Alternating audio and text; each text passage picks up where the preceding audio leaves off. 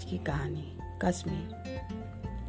लोग कहते हैं कि आकाश और ज़मीन कभी एक नहीं होते, और वे वह भी कहते हैं कि प्रकृति और पुरुष की धमा चौकड़ी में सदा प्रकृति पराजित होती है।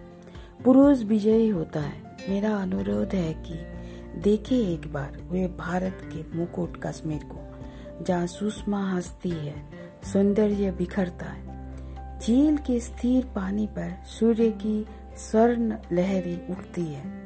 पहाड़ों पर बादलों की परत की इंद्रधनुषी तरंग पर जल तरंग की स्वर्ण लहरी उठती है। पहाड़ पर बादलों की परत ही परत आसमान से बातें करती दिखाई देती है और शिखर से नीचे देखने पर आकाश की ही ज़मीन पर मालूम देता है।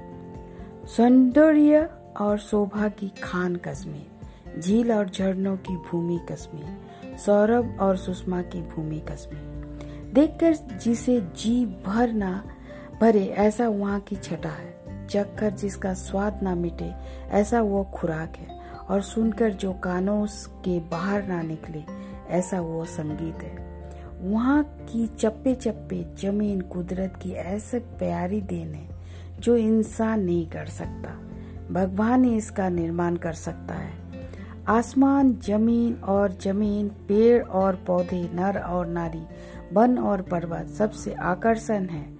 और वे ताजगी, जिसमें अंगरू धूप, दीप की सुगंध है और मोर की फैले पंखों के समान इंद्रधनुष का सतरंगापन। कहने को तो वहाँ खिल, खिलन मार्ग है और वहाँ सोनमार्ग वहाँ डल है और वहाँ बुलर वहाँ पहलगांव है और वहाँ पत्थर, अल पत्थर। लेकिन हर जगह प्रकृति की एक ही छटा और सत्ता का भान होता है।